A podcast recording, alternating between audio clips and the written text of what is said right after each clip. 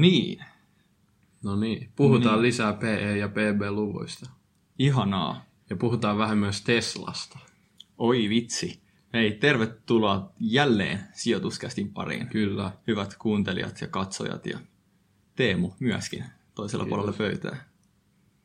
Eli mistä me puhutaan tänään? Eli niin kuin mä sanoin, vähän lisää PE- ja PB-luvuista.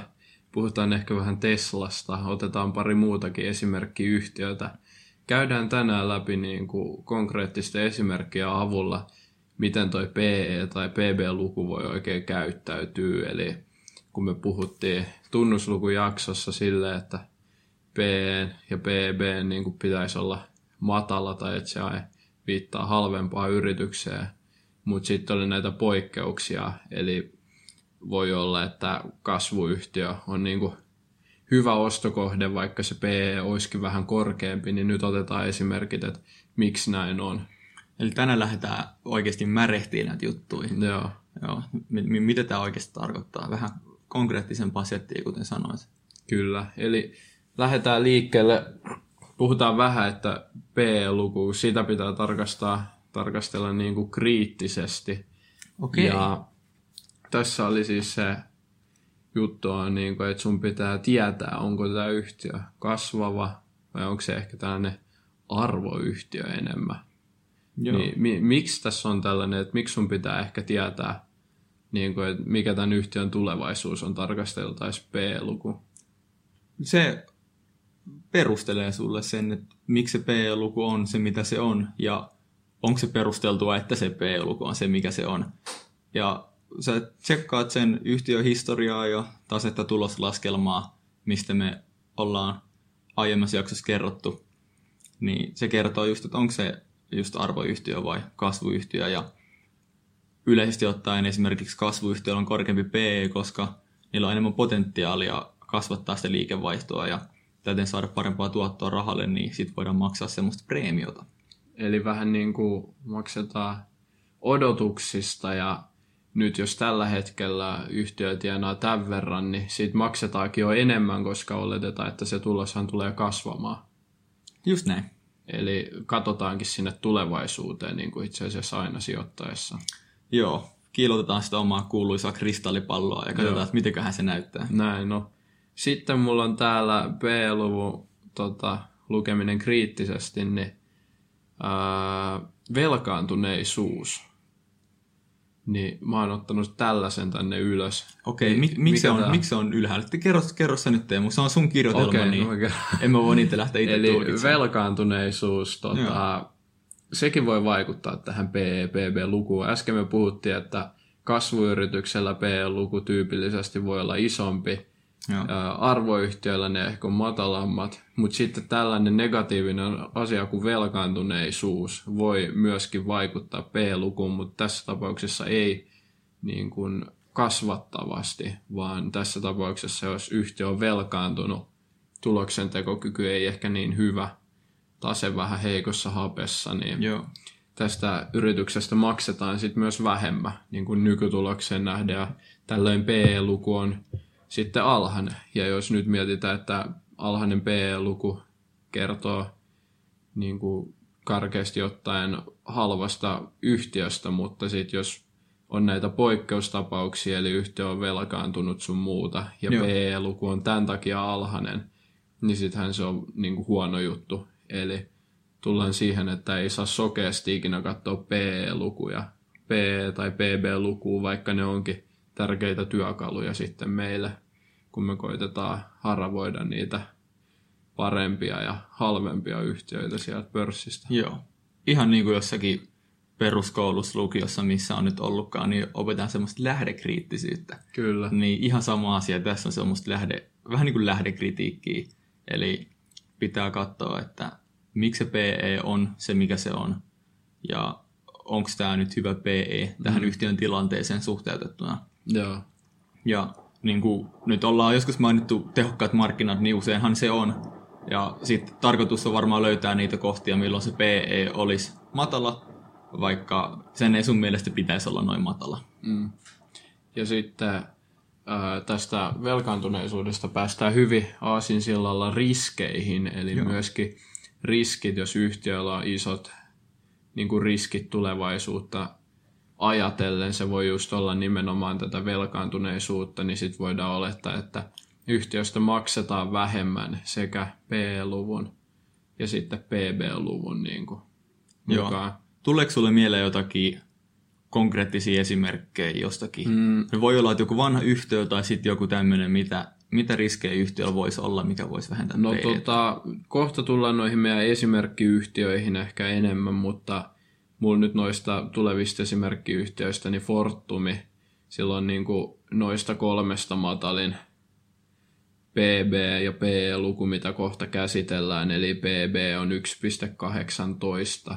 Si, si, siinä tota vaiheessa, kun mä sen viimeksi tarkastelin, voi Joo. tietysti muuttua tässä.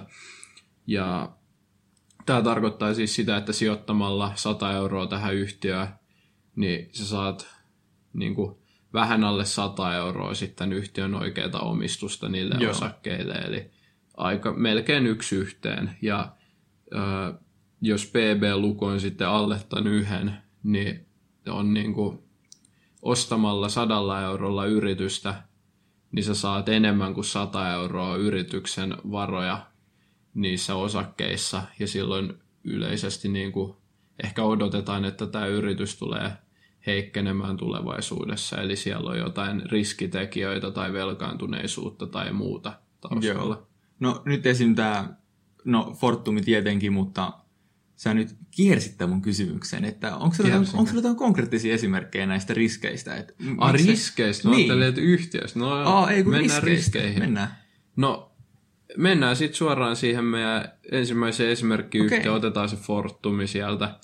Niin minkä takia Fortumilla on sitten alhainen PE ja PB? Mun tarkasteluhetkellä PE 8,48 ja PB 1,18. Eli molemmat on aika, ihan viime jaksonkin perusteella, miten me kerrottiin, niin aika halpoja. On tosi halpoja, mutta Fortumiin liittyy pari riskiä, no, josta mä nyt kerron. Ja, eli Fortumilla on velkaa. Okay tämä ei tietenkään tarina ei nyt kerro, että onko velkaa niin paljon, että näiden arvostuskertoimien niin tulisi olla näin matalia. Joo. Mutta mä en, ole, mä en ole Fortumia ihan niin paljon tutkinut, että mä voisin antaa sataprosenttisesti varman tiedon, mutta tämän ison Uniper-kaupan myötä niin on velka varmasti lisääntynyt. Joo. Ja samalla Uniper-kaupan myötä toi hiilen käyttö nyt ainakin väliaikaisesti saattaa lisääntyä sitten Fortumilla, joka myöskin pelottaa sijoittajia. Ja... Niin, niin, koska tämä kestävä kehitys on ollut Kyllä. niin suuri teema, Joo, niin se... ei haluta vähän niin kuin mennä takaisinpäin mm. siinä, miten tuotetaan ja energiaa. se on tosi tärkeää, että me pystytään niin kuin, tai yritys, mihin mä sijoitan, niin sen pitää olla tietysti sellainen yritys, joka tulevaisuudessa pystyy niin kuin ympäristötekijät huomioon ottaen tekemään Joo. hyvää tulosta. Ja Fortumin kohdalla en ota kantaa siihen, että onko nyt oikeasti huono tai hyvä ympäristönäkökulmasta, mutta se on yksi sellainen vähän pelotteleva riskitekijä, minkä takia maksetaan sitten alempia arvostuskertoimia. Ja okay. No tässä tapauksessa mun mielestä suhteellisen aliarvostettu, että tähän voisi nyt tietysti joku tarttua, mutta me ei ajeta tällaisia sijoitusneuvoja. Joo, ei ole suoria sijoitusneuvoja ihan, täällä. Kyllä, tämä on ihan vaan niin kuin, tällaista pohdintaa otetaan muutama esimerkki, eli ei ole missään nimessä mitään osto- tai myykkehotuksia. Joo, se oli hyvä, tuli ihan tuommoinen konkreettinen, että joku matalan PE ja PBn yhtiö ja mm. justiinsa toi kestävä kehitys oli siinä, minkä sä mainitsit Joo. muun muassa, ja tämä velkaisuus, niin Joo. T- tässä nähdään, että miten tämmöiset riskit niin kuin oikeasti sit laskee niitä arvostuskertoimia. Ja voi olla, että siellä taustalla on ihan hyvä yritys, mutta ihmiset ei halua kantaa niitä suuria riskejä ainakaan niin kuin hirveän korkealla hinnalla. Tämä, on tämä niin kuin idea nyt tässä Fortumissa selkeästi. Joo.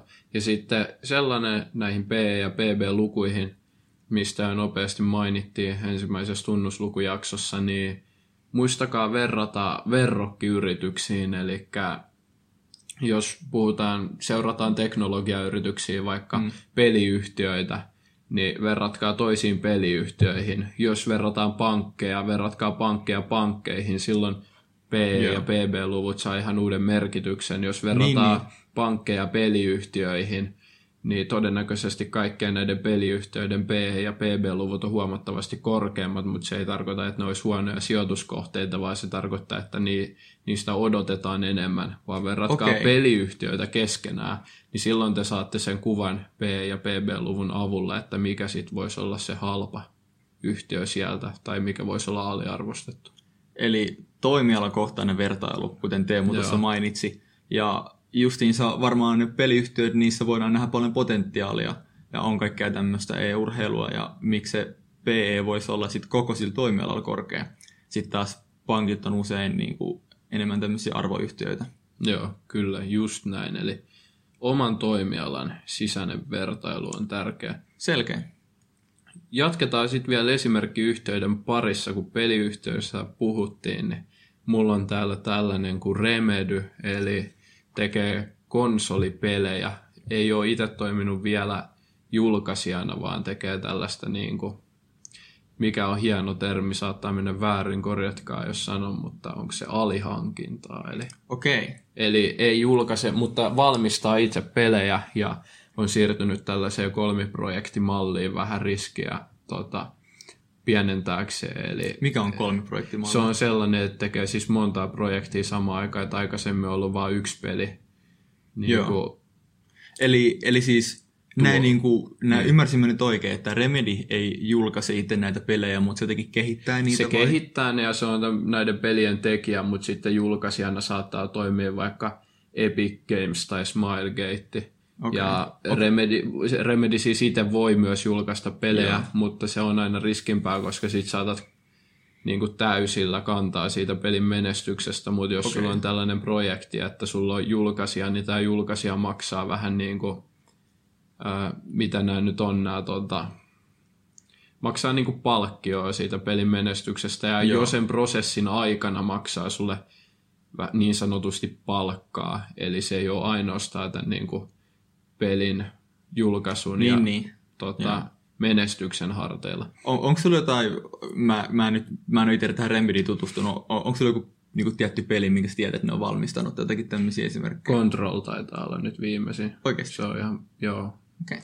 Eli Remedy on tunnettu tällaisesta laadukkaan grafiikan tota, peleistä. Mutta mut mennään tota PE-lukuihin, eli jos katsotaan 2019 tulosta, Remedy ei ole vielä tällä hetkellä kun kuvataan, niin julkaissut tota H1-tulosta, eli puolivuotistulostaan, ja 2019 tuloksesta otettu PE on noin 60. 60. Eli se on tosi paljon Herra kovempi Jumala. sit kuin Fortumilla, kyllä. Eli tässä on tämä niinku, Yli kuusi kertaa isompi. kyllä, tässä näkyy tämä kasvupotentiaali. Ja se, että tässä näkyy itse asiassa Remedyn arvo lähti aikamoiseen kasvuun tuon Epic Games-diilin myötä, Okei. kun ne teki uuden, uuden sopimuksia. Pitäisi olla sellaista projektia tulossa, minkä sitten Epic Games ilmeisesti julkaisee. Joo.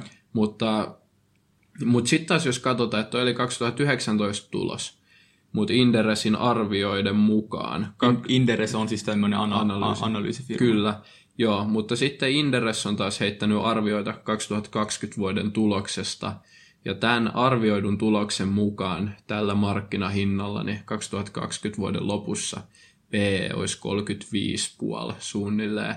Eli tässä Okei, huomaa, että tämä, tosi paljon, melkein puolet matalampi. Eli tässä huomaa tämän tavallaan, kun yritys kasvaa oikeasti kovaa vauhtia, tulos kasvaa siis hillitöntä vauhtia Remedyllä mm. ja se oman pääoman tuottoaste on tosi hyvä, niin huomataan se, että kuinka vauhdilla tämä PE-luku laskee. Niin, Jos- sori mä keskeytän. Oliko tässä nyt siis oletuksena se, että se markkinahinta pysyy Joo, vakiona? eli oletuksena, että markkinahinta pysyy vakiona. Joo. Eli totta kai PE-luku sit pysyy myös korkealla, jos markkinahinta nousee, mutta mm.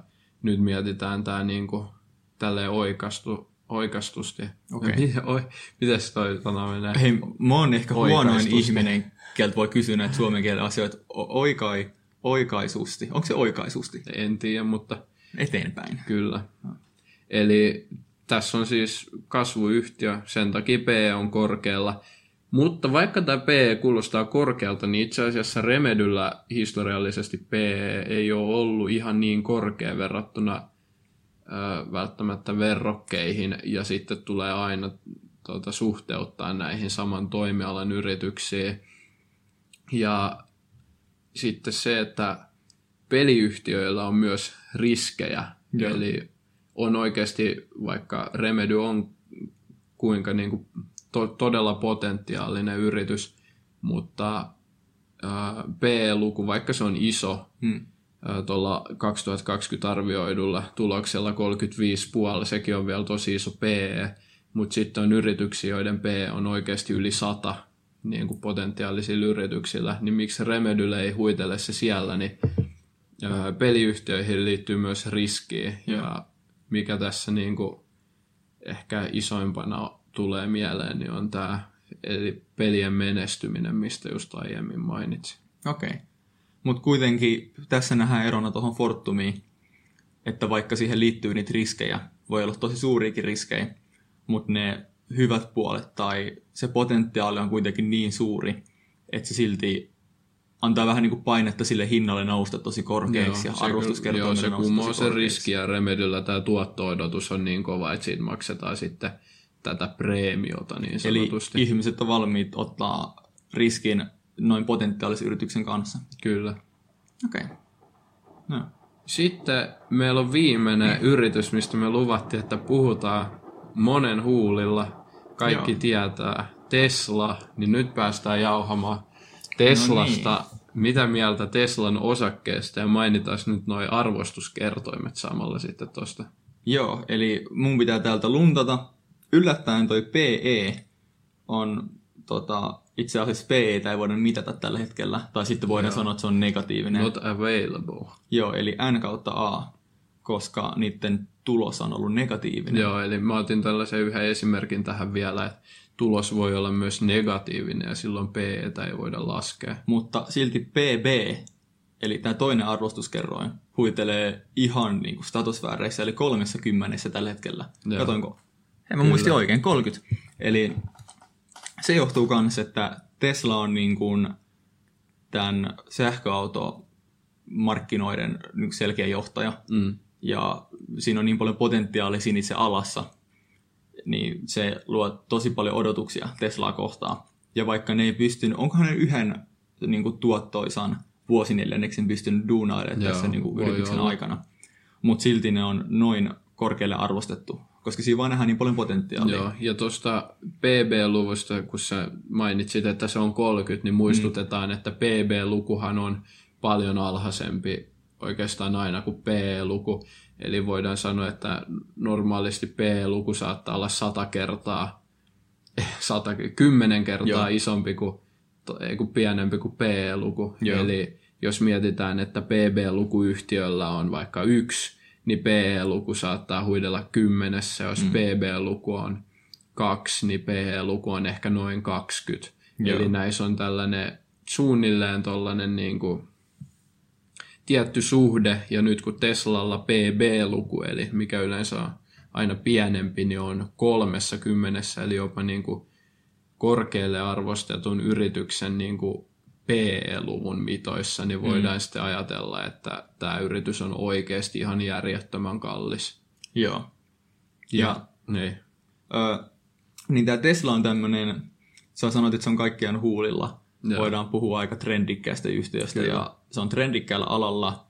Ja tämä Elon Musk on niinku joillekin ihan ikoni äijä ja mm. tota, aika fiksu kaveri ja tehnyt kaikkea, kaikkea siistiä. Se tietyllä lailla tuo tähän yhtiön semmoisen vähän niin kuin bonuksen, että se on oikeasti siisti yhtiö ja nuoret on tästä innoissaan ja varmaan vähän vanhemmatkin.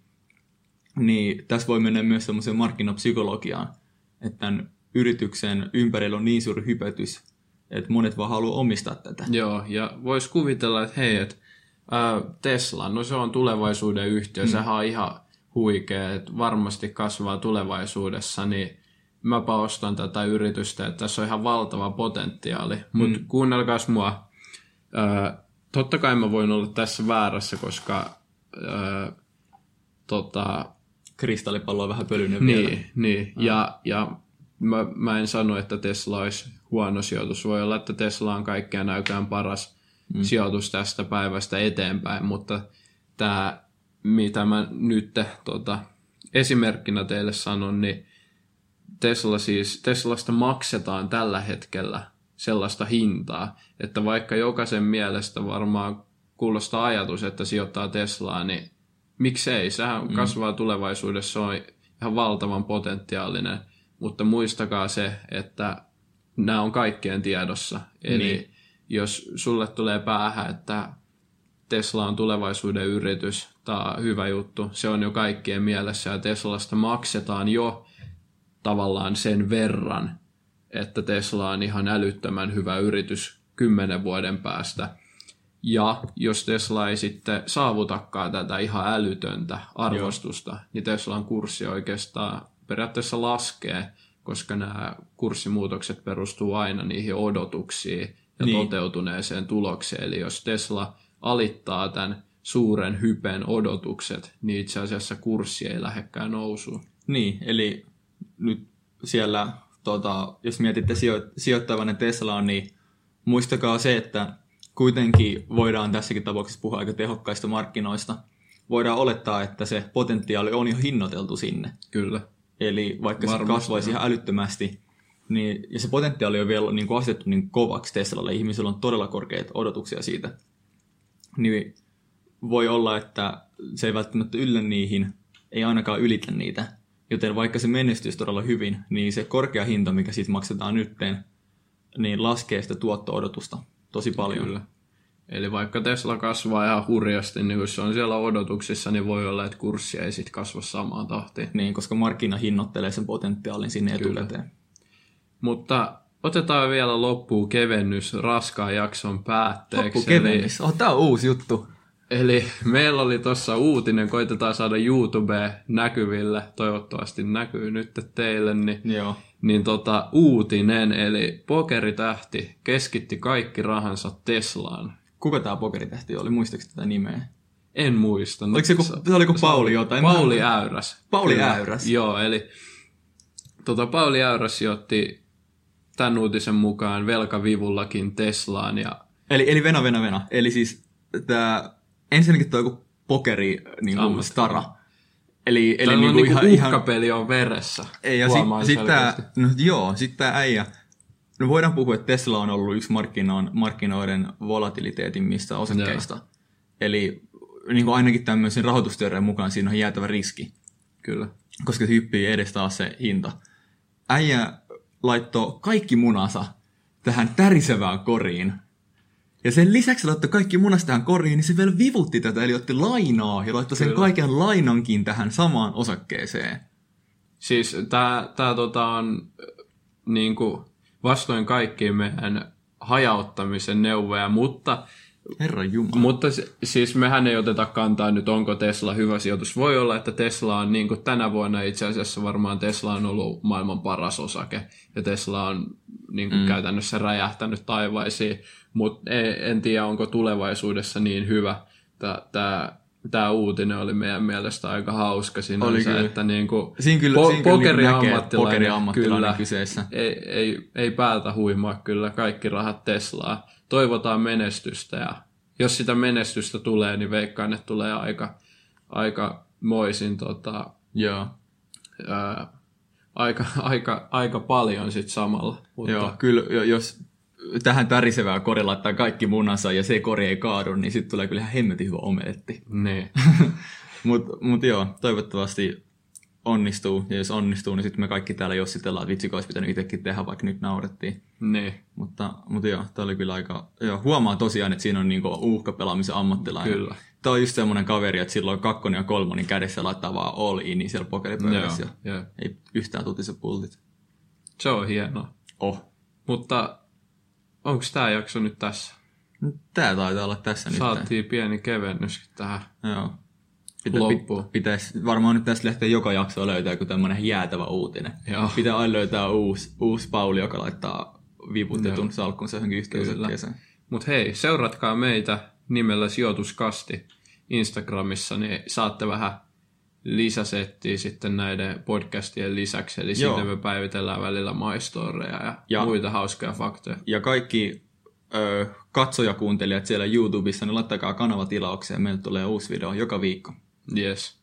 No niin, se on moro. Yes, kiitos. Ensi kertaa. Moro.